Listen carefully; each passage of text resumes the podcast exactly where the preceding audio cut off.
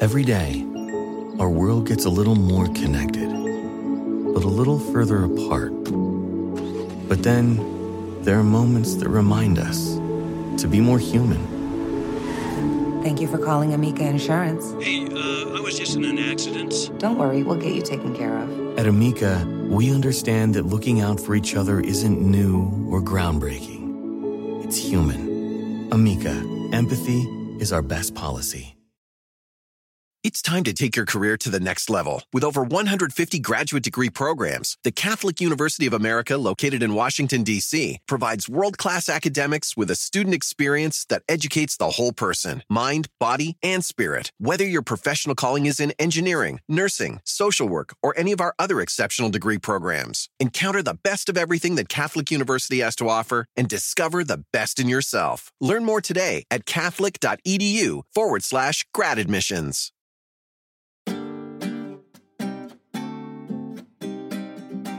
Welcome to Healing with Doctor George, the power of Chicano Latinx art. This is a podcast that explores the themes of self and community healing, whether as an artist, curator, collector, or admirer. I am your host, Doctor George Jesus Mesa, a Chicano clinical psychologist with a passion for promoting and preserving Chicano Latinx art. I am working in conjunction with our partners at w w w dot latino arte dot com, an online marketplace that showcases and promotes the work of Chicano Latinx artists throughout the United States. Our guests for the podcast will include celebrated artists, collectors, curators, and influencers who will share their experiences and perspectives on Chicano Latinx art as we explore the themes of self and community healing through Chicano Latinx art. Our guest is Dan Guerrero. Dan began his multifaceted career in New York, where he moved from East Los Angeles at age twenty to pursue a career in musical theater. He performed off-Broadway, in regional theater, summer stock, and in musical reviews in Manhattan's most fabled cabarets. He later became a successful theatrical agent representing Tony Award winners and future Hollywood stars. He returned home to Los Angeles for an equally successful time as a casting director for stage and television before turning his talents to producing and directing. Dan produced Lalo Guerrero, the Original Chicano, an award-winning documentary on his late father, Chicano music legend Lalo Guerrero. The film aired nationally on P B S stations in the Voces series, hosted by Edward James Olmos, and included a D V D release. It continues to screen at national and international film festivals. Dan is an influential activist, speaking out in print, television, and radio interviews in English and Spanish on both Latino Chicano and L G B T Q issues. He is a popular figure on the speaking circuit and has addressed many prestigious groups and organizations throughout the United States. The Dan Guerrero Collection on Latino Entertainment and the Arts has been established in the California Ethnic and Multicultural Archives at the University of California at Santa Barbara, and the Dan Guerrero Research Collection is housed at the U C L A Chicano Studies Research Center that includes his oral history recorded for the L G B T and Mujeres Initiative Project. Most recently, the Dan Guerrero Gaytino Collection became part of the ONE National Gay and Lesbian Archives at the U S C Libraries. Welcome, Dan Guerrero. Let us jump into our questions. Sounds good. On a very gray California morning.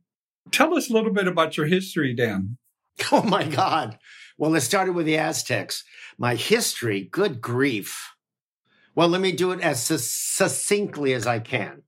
I was born in, Ra- I was born in Tucson, raised in East L A, fell in love with musical theater when I was in my teens, so moved to New York when I was twenty and loved it so much I stayed until I was forty. And then I returned and in musical theater, Broadway, blah, blah. Then I returned to L A uh, in the early eighties, nineteen eighty-two. I moved to New York in nineteen sixty-two. Little Chicanos from East L A were not flying back and forth across the country at that time. And I came back in eighty-two and started to get very involved uh, in, in the Latino community because twenty years. You know, I'm one of I'm one of the few Chiquin, Chiquinis, Chicanos that, uh, uh, uh, um, you know, you're always talking about uh, crossing into the mainstream. I was already in the mainstream for twenty years. I crossed the other way and uh, and got involved in, in the Latino community, which became, of course, my passion. And I became very much an activist using my work. Um, and I was a, um, what did I do? I started, I was in casting for a while. Then I started producing and directing. And all the nineties, I produced uh, big television specials and H B O specials and music and award shows, P B S stuff. And, and then I started to do live events. I produced big events at the Kennedy Center. I've directed for the L A Opera, that kind of stuff. And, um, and I'm still doing all that stuff at this age and stage. And I'm proud to say I'm eighty-one.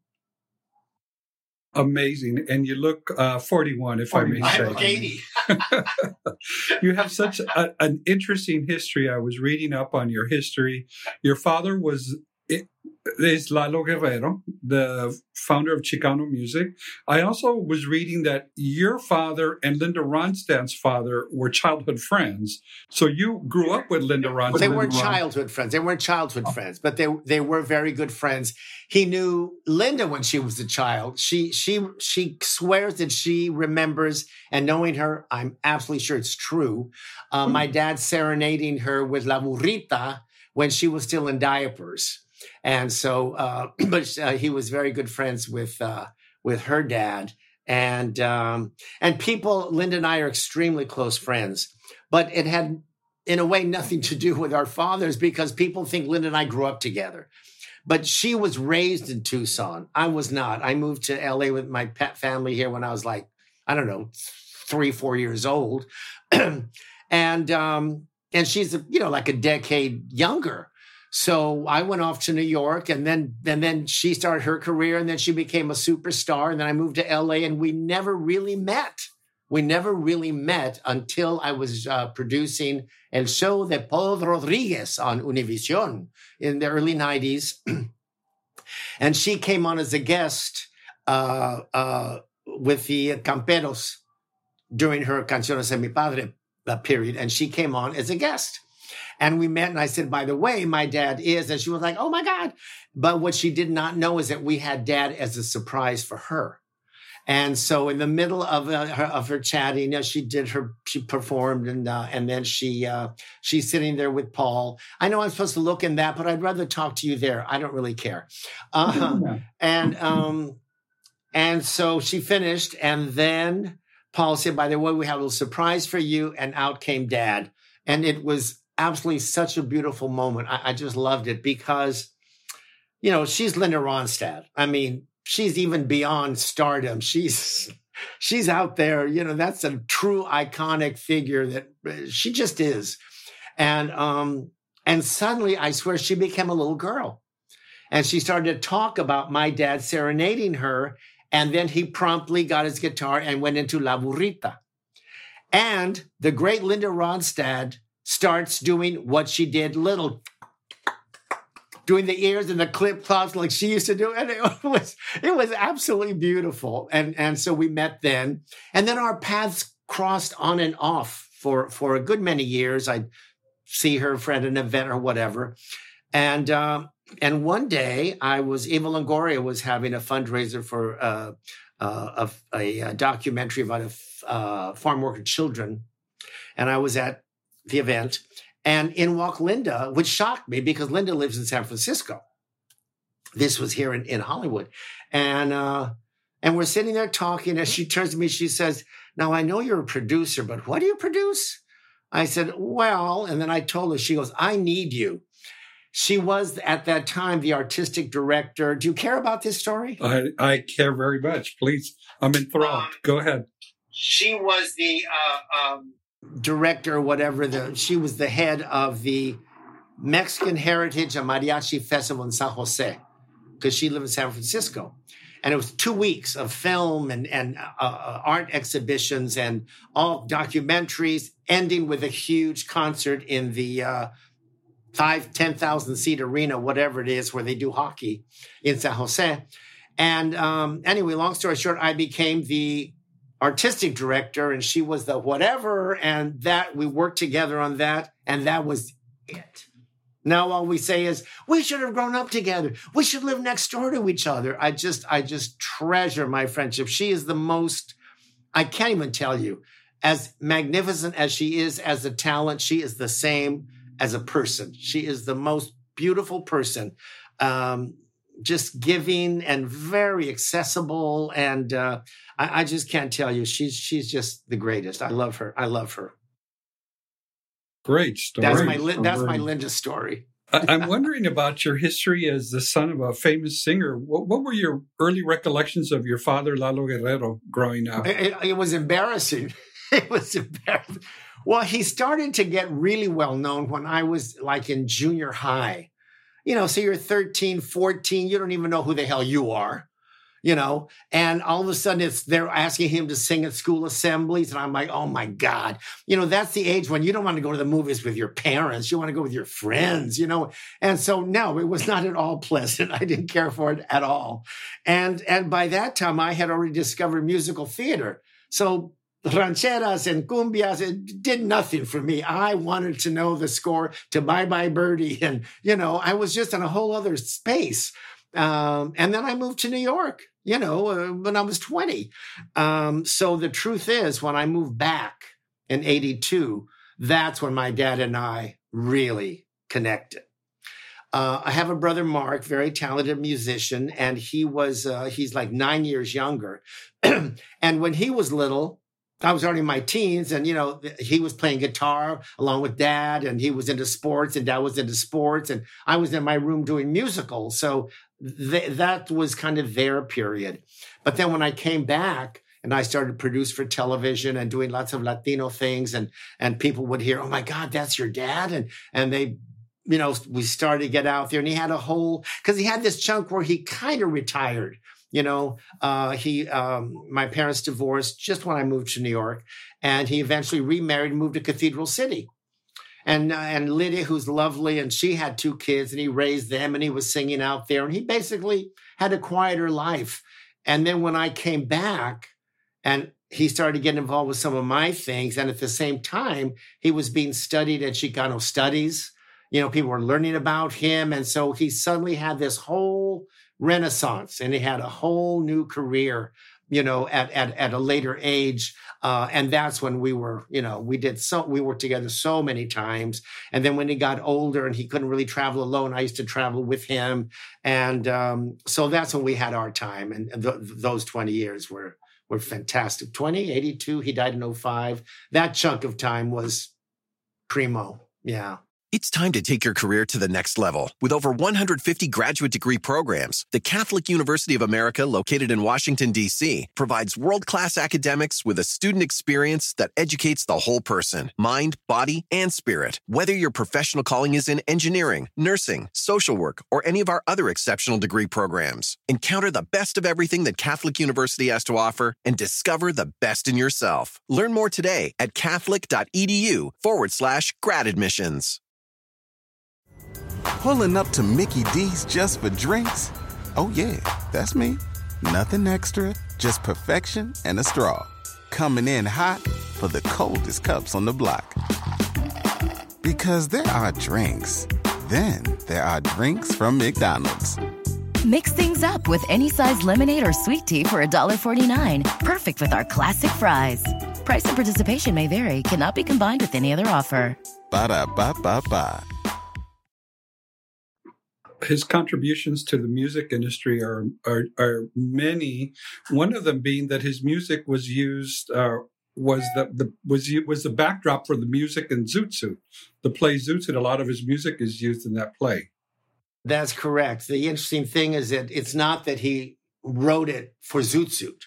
Those were all songs that he wrote and recorded in the Zoot Suit era. Vamos a bailar, Los Chicos Suaves, and then when uh, Luis was doing research Uh, for the play, he um, he discovered all those records and all those songs, and then and then he used them uh, in Zoot Suit. That's how that came about. And Amazing. You know that Luis Valdez and, and, and I are cousins. Oh, are you? How did how did that come to be? I have no idea. I'm still not sure. But he would always call me primo. And, and I thought it was just a term of affection. And, and then he said, you know, we are related. I said, really? So I asked Dad, and Dad says, really?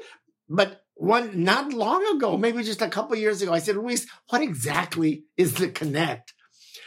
And I had no idea that his family had also grown up in, in the barrio in Tucson. I didn't know that. And apparently the connect is between his grandmother and my grandmother, Dad's mother. And I don't remember what it was, but that was the connection somehow. I said, well, wait a minute, if it's grandmothers, we're like first cousins. We're not even. He says, yeah. I'm like, I'm okay. Hey, Luis Valdez is a cousin. I'll take it, you know. But I only found that out in recent years, that I've known Luis forever. You have such a rich history.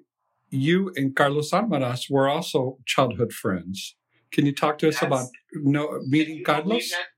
Can you believe it? Dad and Carlos. That's why I keep thinking I should have come out better. I mean, because I had these two amazing people in, in my life, you know. Carlos um, and I met in grade school, Humphreys Elementary in East L A. And in fact, it's funny because we I had a best friend, Ishmael Ramos, who was also best friends with Carlos. Now, at that time, my name was Edward Daniel Guerrero. So I grew up Eddie, which I didn't like. And he, they were assimilated, even though his birth name was Carlos Almaraz. He was born in Mexico City. It was a different time, so he was Charles. So now we're Charles and Eddie at that time. You want to see Charles and Eddie? Sure. This is one of those thrifty drugstore photos. We're like maybe thirteen, twelve, thirteen. Can you see? Oh, beautiful. That's amazing. Yes. It's it's in the document. It's in his documentary, isn't it? Yes. I love this yeah. photo so much that I'm determined to make it famous, and I've used it many times. It's a great... I had braces on my teeth, and he's strangling me to try and make me smile to show my braces, and, and I'm refusing. That's what the background... But anyway... So Ishmael kept saying, Eddie, you've got to meet Charles. You've got to meet Charles. I'm like, oh, yeah. And he's saying to Charles, oh, you've got to meet Eddie. You've got to meet Eddie. So one day, Ishmael Ramos introduces us. And that was the end of Ishmael Ramos. I mean, Carlos and I were just, that was it. We were just, because we had all the same everything, including the same dreams. You know, we all, we both wanted to get out and do big things, and we were early adventurers, and we liked the same things, and it was just uh, it was a, a match. And that friendship went on to literally the day he died. I saw him in the hospital, uh, and then he died that night of, as you know, AIDS-related um, causes in nineteen eighty-nine. So yes, he he was like a brother, really. What was the impetus for both of you traveling to New York in your twenties? Think about it. nineteen sixty-two, we, we flew on a prop. It took like fourteen hours or something, with a stop in Chicago where there was snow. And we were like, what the fuck? Okay, you say fuck ass to Zoom. And, you know, we, uh, yeah, I mean, think of it. We had never been to New York, of course. We didn't even know anyone who'd been to New York. We had seen Breakfast at Tiffany's. That was what we knew about New York. And I thought, I need to be Holly Golightly, no question. And so I'm ready, you know. But uh, we decided that he wanted to be an artist, always. And I wanted to be in musicals since junior high. And we had to be in New York for that. So he, our relationship very much is that he, he was, he was a year younger. But he was like an older brother because he was, uh, you know, this, this. And I go, okay, okay. It was like, you know, he was like an older brother, even though he was younger. And um, so he decided that he desperately wanted to see New York. And so he thought he would take a semester off. I think he was going to Cal State at that time, around that time. And, um, and he'd take a semester off and we could go to New York. And he could help me get set up and get an apartment and everything if I loved it. And then he'd come back and I would stay. Or I could come back with him. And then we would have had a great adventure of a few months. So he came back as planned and I stayed twenty years. Can you believe it? What do you what do you recall about those early years? It was like Dorothy walking into Oz. That's what it was. I mean, we're talking East L A in nineteen sixty-two, you know, and we're in New York City. We don't know a single soul. And in fact, so the day he leaves, I now know nobody in New York. Nobody. I was working down on Wall Street. It was two men, probably about my age today, and an old secretary and me. So it's not like I knew people at work. I knew nobody, nobody. So it was hard, but it was it was just sensational. It was just magic, magic. You couldn't believe you were really seeing Radio City Music Hall. You were really seeing Wall Street. Oh my God, that is the Empire State Building. I mean, it was it was beyond beyond anything. It was magic. That's the only word. It was magic. I don't know if it's the same today. Kids are more sophisticated. They've seen more, but at that time, it was magic. It was just magic. And you were uh, breaking into, trying to break into the acting industry at that time. I'm still trying to break in. It feels like that. I always tell people I'm just an old codger trying to break into showbiz. It feels exactly the same. It's no different, you know. Yeah, yeah. I'm sorry. I was, how courageous a young Chicano man from East L A going to New York in the sixties and becoming an actor. Th- that's unheard of. Ignorance more than courage. I don't really know. But you know what? You know what, George? The truth is that when I landed in, at, at, I think it was LaGuardia. No, no, I lie. It was, oh, damn it. Oh, I can't remember what it was called, but it what is J, became J F K, Kennedy Airport, after that terrible day in Dallas. Um, but I forget what the, uh, the airport was called. Idlewild. Idlewild. We landed at Idlewild Airport, and at the airport, I'm like, oh, that's why I don't like living in East L A. I'm a New Yorker. I just felt that's where I was supposed to be. It never once occurred to me, and believe me, it was lonely that first year. It was very difficult, but I never once even considered coming back. No, because that's where I was supposed to be. What were the challenges of trying to become an actor at that time? They didn't know what the hell I was. This was the era in musicals where it was blonde, blue-eyed juveniles. And here I was, and they didn't know what I was. So they literally would say to my agent, well, we like him, but he's too Mediterranean. That is the phrase. They they didn't even say Latino because there were, this is before the Puerto Ricanos arrived. There was, there was one Mexican restaurant in the whole city, down the village, one. So we, we were completely like we had landed from another planet. So it was difficult, which is how I accidentally eventually became a, a, a, a um, an agent, you know, a, a Broadway um, theatrical agent, because I was working and doing things, but it was just so difficult. They just didn't know what to do with me. And I decided to help out my agent. Before I knew it, I was an agent for almost a decade. Oh, um, I also was reading somewhere that that's when you came out as a gay man as well. I never came out, and I was never in. I just was. You know, I realized I was gay like maybe, I don't know, twelve or something. And I was like, oh, okay, I'm not sure what that is. I knew what it meant in terms of my my uh, uh, choices, but I didn't know what it meant in my life. You know what I'm saying? There's, you know, as you know, I wrote a solo play called Gaytino, and there's a scene in it where, I, where I'm thinking, I don't know what it means. You know, you have to realize it was nineteen sixty-two. There was no out and proud gay person on a magazine. There were no stories. There were no movies. There was no gay pride month. There was nothing. There was nothing. It was your secret. You were alone. Very, very different. Very different. So I just went to New York. And then, of course, in musical theater, hello. I mean, I mean, we used to make fun of the straight boys. We used to bully them. So, you know, you did have to be very careful when you were auditioning to try to make, oh, how are you? You know, you had to really, because even a whiff of, uh-oh, out. Now today, they're four feet off the ground accepting Emmys, and which is fantastic. But, you know, you had to, you just had to really be careful. You were always on guard and careful. And it was, yeah, it was something. So I'm three thousand miles away. So after a few years of coming home on holidays, they stopped saying, when are you going to get married? They just kind of gave it up. And I never had this need because I, obviously everyone I knew knew I was gay in New York.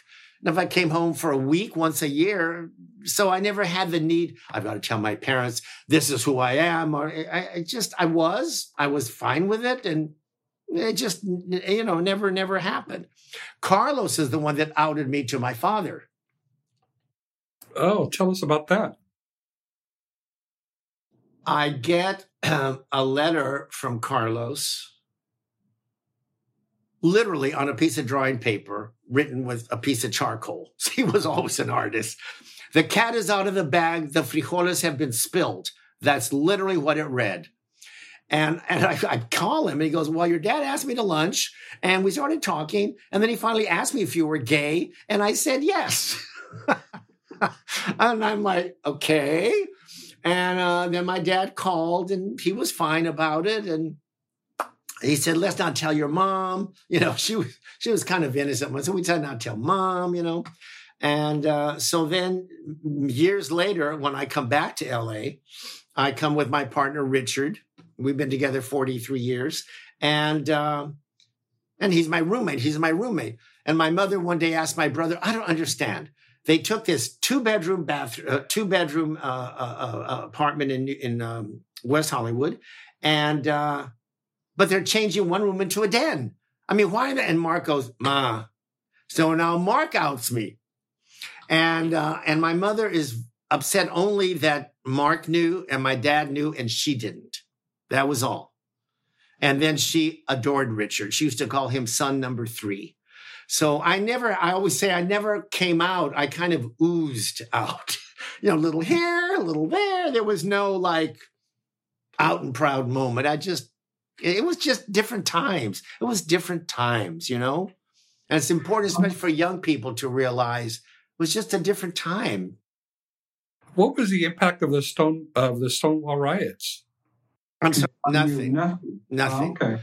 I, I was so, and, and in fact, I do a presentation called Activism and the Arts, A Life Journey, about how late I came to my activist years, both as, as a gay man and, and as a Chicano, came very late. I was so focused on musical and musical theater and show business, that's all. And I was gay, you know. So, in fact, I was off doing summer stock when uh, the Stonewall riots happened. I wasn't even in New York. But whereas I was fine about being gay, for me, it was a private matter. You know, I, I was not going to put signs and flags and go out there. I just, I couldn't, you know. Uh, I wasn't hiding, but I, I I just didn't want to advertise, as it were. Uh, it doesn't mean I wasn't glad it was happening, but I, I just wasn't going to participate, you know, uh, in it. So it did not affect me really a- at all, unfortunately. Um, but I came to all that much later. Much later. So you went from being an actor in musical theater to becoming a casting agent. And was that what you were doing in your last days in New York? Was working as a casting agent? I'm not a casting agent. I was a theatrical agent. Oh, I am so sorry. What What is the difference? I'm so it sorry. It means that the I represent an actor. Mm-hmm. The casting director is representing the producers. He says, I'm looking for a singer who weighs eighty pounds. I go, oh, I have about, that's an agent. An agent works with a casting person, and the casting person works with the production. I see. So I represented so- actors, including an eleven-year-old Sarah Jessica Parker and a nineteen-year-old Fran Drescher. It was a long time ago. So that's what it was. Half the original cast of A Chorus Line were, were my clients, because I represent lots of dancers. And my last Broadway contract was Old Deuteronomy, Ken Page, and Cats. So my agent years were, were from A Chorus Line to Cats. Those were my agent years. Then out here, I was casting for a while, only because I got a call from a casting director friend in New York and said, what are you doing? And I said, well, I'm unpacking my Barbra Streisand albums. Why? He said, well, you know, Lauren Bacall is going to be Woman of the Year at the Amundsen. And uh, do you want to cast it out there? I'm like, okay. You know, because they knew me as an agent. They knew how I worked. They knew my taste. They knew I had good clients. And So I cast that, and then all of a sudden I'm uh, I'm sitting with Stephen Sondheim because I'm uh, finding someone to replace Bernadette Peters when she's leaving Sunday Park with George. I'm working with Arthur Lawrence when La Caja Folle is going on tour, and I'm working. And, and suddenly I was casting big Broadway musicals. So the difference, as as I'm trying to get to, is I love that because you're really working with a creative source. As an agent, you're only working for your actor with the casting director. But now I'm sitting with the creator, so I can say, well, you know, what if that, you know, that guy would be good for that part? You're really sitting there in the in the room with the creators. So Tommy Toon, Harvey Fierstein, all of them, all of them. And so I did that for, I don't know, three, four years until I started producing for television. Uh, and is that when you came to Los Angeles, or what was it that... I, Mijo, you've got to keep up or I'm going to have to leave you. Are you in L A All already? This I'm telling you about was Los Angeles. It's when oh, I moved back to Los Angeles. I was no longer a theatrical agent. I got into casting in L A. Gotcha. So what my question is, what made you decide to come from New York to Los Angeles? Well, there were a couple reasons. Two. So you really understand two reasons, George. I know my life is complicated. I can barely keep up, I swear to God. Um, first of all, I was I was forty. And I thought to myself, you know, New York is not a place to be old. And I could see myself at sixty-five, which now to me seems young. But I thought, I don't want to be sixty-five walking down slippery, snow-covered subway stairs. Or, you know, walk. I, I thought, I, this is not a place to get old, unless you can afford only taxis and go off to the Hamptons in the summer. You know, you, you, you just, um, it's not a good place to get old. And also, my parents were getting older, obviously. And so I thought I need to spend more than one week a year, not even, because really I'd be running around with friends, you know, most of the time. And also, Zoot Suit came to Broadway for five minutes. It ran a very short time, as you know. Um, and that was my worlds collided because there was my, my New York theater, completely non-Latino world uh, in New York. And then out here, there'd be Carlos, and he'd be interested in meeting Chicano activists, Chicano artists, uh, Frank Romero and, and uh, John Valadez. And I'm meeting all the artists, and, and I'm feeling very Chicano out here. Then I go back to New York, and I'm de- that, that other Dan, separate worlds. So now I'm sitting in a Broadway theater, which I do, you know, almost every night when I was living in New York as a, as a theatrical agent, except all the people on stage are brown.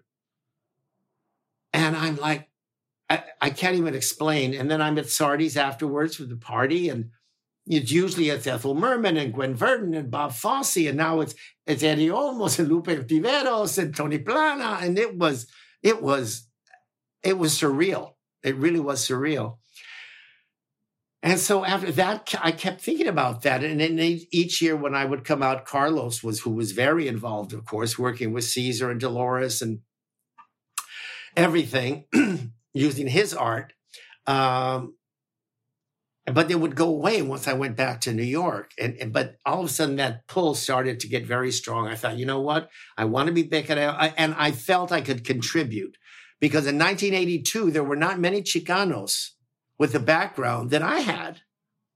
You know, there weren't, which is why I also had such a successful television career. In in, in the nineties, there weren't all these uh, Chicanos or Latinos producing. There weren't any. I was it. So every time they wanted somebody, there I was. So um, I thought I should go out there while I fairly looked youngish, because I always looked younger than my age, and um, and start from scratch. So I did just what I had done before. I fly back here with Richard. I don't know a soul, except my mom and dad. I don't know anybody out here except Carlos, a couple people I met, but I know nobody, you know. And in New York, I'm used to walking in and saying, hey, Dan, hey, Dan, and all that. I walk into events here and it's like, and I'm like, hello, hello. It was very strange, very strange. And I wanted to get involved in the Latino community. So I started uh, uh, um, doing events for the um, Bilingual Foundation of the Arts, Carmen Zapata, and then I was involved with the Latino Theater Company, Evelina and, you know, Jose Luis. And, you know, to get involved, I, it was very important that I get involved. And that's when I started to, to produce fundraisers and get involved slowly um, and work my way in, you know, because I was, I was a latecomer.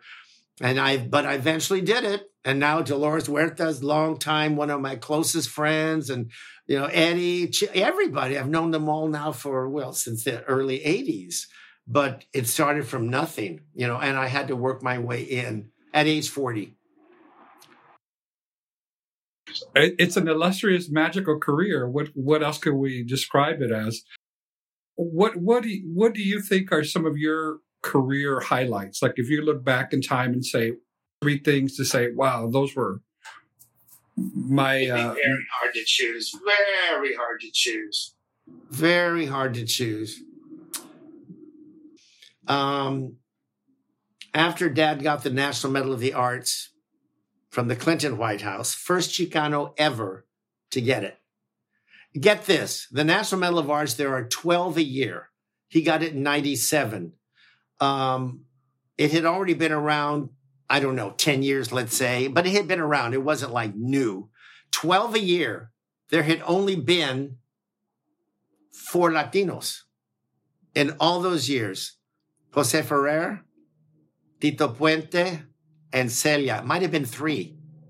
In all those years, twelve a year, for let's say ten years, three Latinos. And Dad was the first Chicano. Since it's gotten better, I think Luis Valdez got it one year and there are more now. But anyway, um, and so shortly thereafter, I got a call, get this, from a Chicana in Paris. From West Covina, fall, fell in love, followed some guy to, to Paris. That did not work out, but she stayed. And she had a radio show of Chicano music in Paris. Roxanne Frias. We're still friends. And she went to the Cité de la Musique in Paris, and they do world music. And she says, why have you never done Chicano music? And of course they said, qu'est-ce que c'est Chicano? What is it? And uh, so anyway, by the time she left the office, they agreed that of a three-day festival of American music, one night would be Mexican-American Chicano. So I think one was blues and jazz, and one was gospel, and the third was Mexican Chicano at the Cité de la Musique in Paris. She tracked me down because Dad was everywhere with the medal, you know, a lot of press. So I took Dad and four musicians, including my brother, Mark, and uh, Flaco Jimenez, the master accordion Tex-Mex guy who I adore. And I brought him with four musicians. And they each did a set. And then they closed in a number together. So that was pretty awesome. I mean, to sit there bringing our culture, my dad, to Paris and people on their feet, it was pretty cool. That was pretty cool, I got to say. That was a biggie. And you later produced a documentary about your father, also that played on P B S. Yeah, not on purpose. Um, I I always wanted to be. I thought there's got to be a docu on him. There's got to be. For years, I was talking to all the top uh, uh, Chicano documentary filmmakers. There are quite a few, and they're the best. Rey Tellez and Hector Galan, and there's a handful, um, Jesus Trevino. There were quite a few, and everyone, oh, God, yes. And there had to be, sure, absolutely. My God, tick-tock, tick-tock, nothing. and... um So one day, a friend of mine, Nancy de los Santos, says, you know, we should at least get your dad on, on tape telling his stories for research purposes. So Dad came in from L A, uh, from L A, came into L A, I would say three times over like a year, year and a half. And we filmed him, you know, well lit and sound and all. A friend from uh, K C E T did the shoot. And of course, I knew everything. So I'd be off camera and say, tell the Disney story. Tell about uh, Lucha Villa. Tell when, the, you know, it was easy for me. And I knew what I wanted to people to know. I knew what was important. And so we had all that footage. We put it away. Another year or two passes. And one day she says, You know, if we don't do it, it's never going to happen. And even though I was a producer, that means that H B O hires me, Disney hires me, I get a check, I go home. Documentary, you got to raise all the money, you're begging for money. I'm thinking, I don't want to.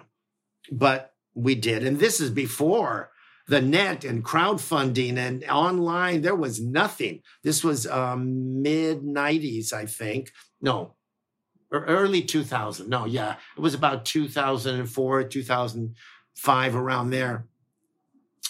But we pieced it together, five cents here, a dollar there, and and and and we did. And uh, and then when we were doing it, I, I said, you know, we should look at the footage because they're going to want to see him and hear him, and we can pull a couple of bites. And then as I'm looking, I'm going, why would we have a V O get Eddie or Luis to do a voiceover and we write a script when you got him telling his own story? And so that's the best thing about the documentary. You see Dad through the whole thing telling his own story. And then intercut, uh, Linda Ronstadt, Eddie Olmos, Luis Valdez, Cheech, Dolores Huerta, they're all in the documentary. So every time we'd get money, we'd run to Cheech and we'd tape. Then we'd wait. Six months later, we got some money, we'd run to Eddie. I mean, that's what it was like, you know. But we did it, and it exists. And, uh, yeah, so I, I, I was proud to finally do it. Lalo Guerrero, the original Chicano. And I called it that because he was of that first generation of Amer- Mexican-Americans born to, to Mexican families who, when they were home, he was born in Tucson in nineteen sixteen. It was Mexico. It was Mexico. That was true. Fresno, Sacramento, wherever. In your barrio, it was Mexico until you went to school. That's when you got the news. That you were an American, but not really, you know? It's the same line we're walking today still. Is it better? Of course. Does it still stink? Of course. What are some of the projects that you're working on today? I know you still keep very busy. What are you working on? I know, it's amazing. I'm I'm amazed anybody cares at this age and stage, but yeah, I'm working on, on a lot of them, a lot. But since we're talking about Dad, he wrote a children's song that I love, a Christmas song in the mid fifties called Pancho Claus. I always wanted it to be a children's book. And then, um, anyway, long story. So blah, blah, blah, blah, blah. And I'm trying to get a, a literary agent. And, you know, and I'm doing that with my left hand because I have a lot of stuff on my plate and not full time. And finally, I, I'm at a brunch with three or four good friends. And I'm saying, talking about Pancho Claus. I said, I don't know what to do. Blah, blah, blah. I mean, maybe I'll just self-publish, at least to get it out there, just to get it out there and get it on Amazon. And my friend Bob Mackey, who is a designer and um, loves illustrations, loves illustrating, he said, oh, I'll do the illustrations. I said, are you kidding? No, I'd love to do it. And he did. So the book exists. And, and I love it because, oh, wait.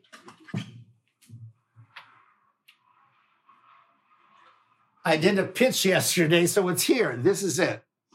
But to see, what does oh. it say? Written by Lalo Guerrero, illustrated by Bob Mackey. How would those two names ever be together? It's hilarious. And is that available on Amazon? Is that available on Amazon, or where can we? It's on it Amazon. But the good news is that with a, a top T V writer friend, Luisa Lachen, she and I have written a live-action film on how Pancho came to be.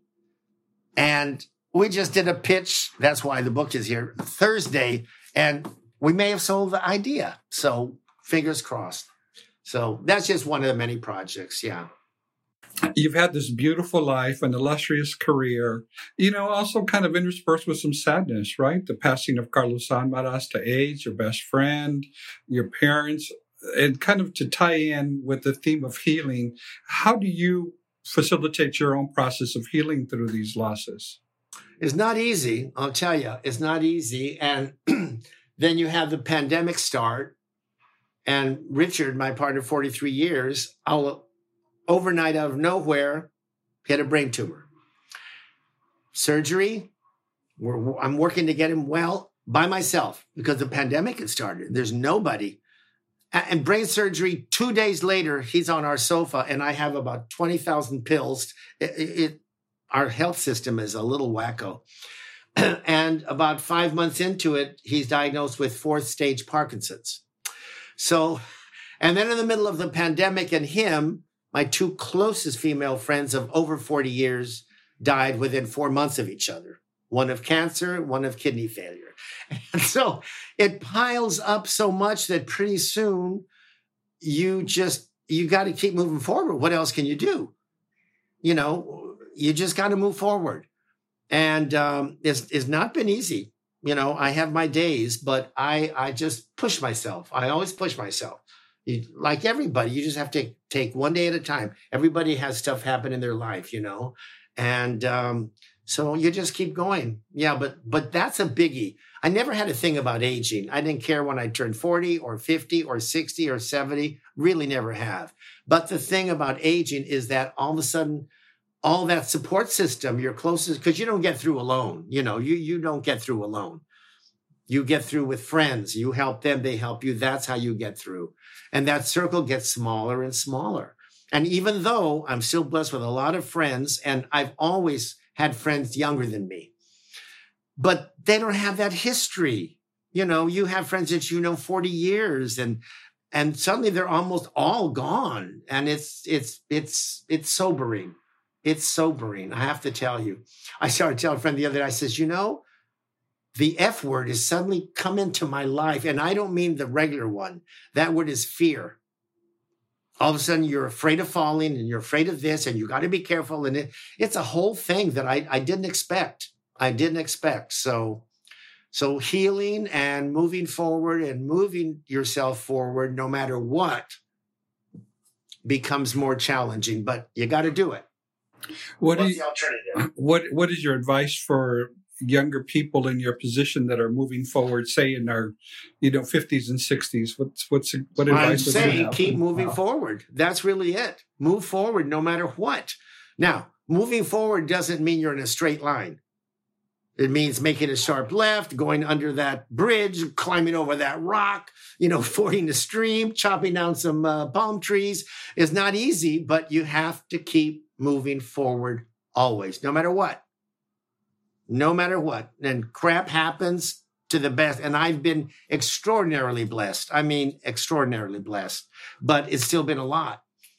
Many people a lot worse than, than me. But um, you just have to move forward. Just move forward. Thank you so much for your time, Dan. One last question. How do you want to be remembered? Well, first of all, I want to be remembered. Period. I don't know. I guess remembered as maybe a good person, you know, that that left a tiny footprint, you know, the, while I was here. You know, my darling Linda Ronstadt, who, as you know, has Parkinson's and has not been able to sing for a good many years now. And I love, I, I read it not long ago, and she said something like uh, um, that she has to find new ways to contribute. And now she just finished a second book, and she's still out there doing things. And that's the thing, that you have to contribute. You can't just take space up. So I would like to be remembered as somebody who was a good guy, who did a little something for our community. And uh, that's about it. Well, thank you so much for your time. That has been such a beautiful interview and so enlightening. I thank you for joining us, Dan. Thank you so much. Thank you for joining us on Healing with Doctor George, the Power of Chicano Latinx Art. Please continue to tune into our series as we explore the themes of self and community healing through Chicano Latinx art. Also, don't forget to visit the website w w w dot latino arte dot com in order to view the beautiful array of Chicano Latinx art that is available to add to your own collection. Every day, our world gets a little more connected, but a little further apart. But then there are moments that remind us to be more human. Thank you for calling Amica Insurance. Hey, uh, I was just in an accident. Don't worry, we'll get you taken care of. At Amica, we understand that looking out for each other isn't new or groundbreaking. It's human. Amica, empathy is our best policy. It's time to take your career to the next level. With over one hundred fifty graduate degree programs, the Catholic University of America, located in Washington, D C, provides world-class academics with a student experience that educates the whole person, mind, body, and spirit. Whether your professional calling is in engineering, nursing, social work, or any of our other exceptional degree programs, encounter the best of everything that Catholic University has to offer and discover the best in yourself. Learn more today at catholic dot e d u forward slash grad admissions.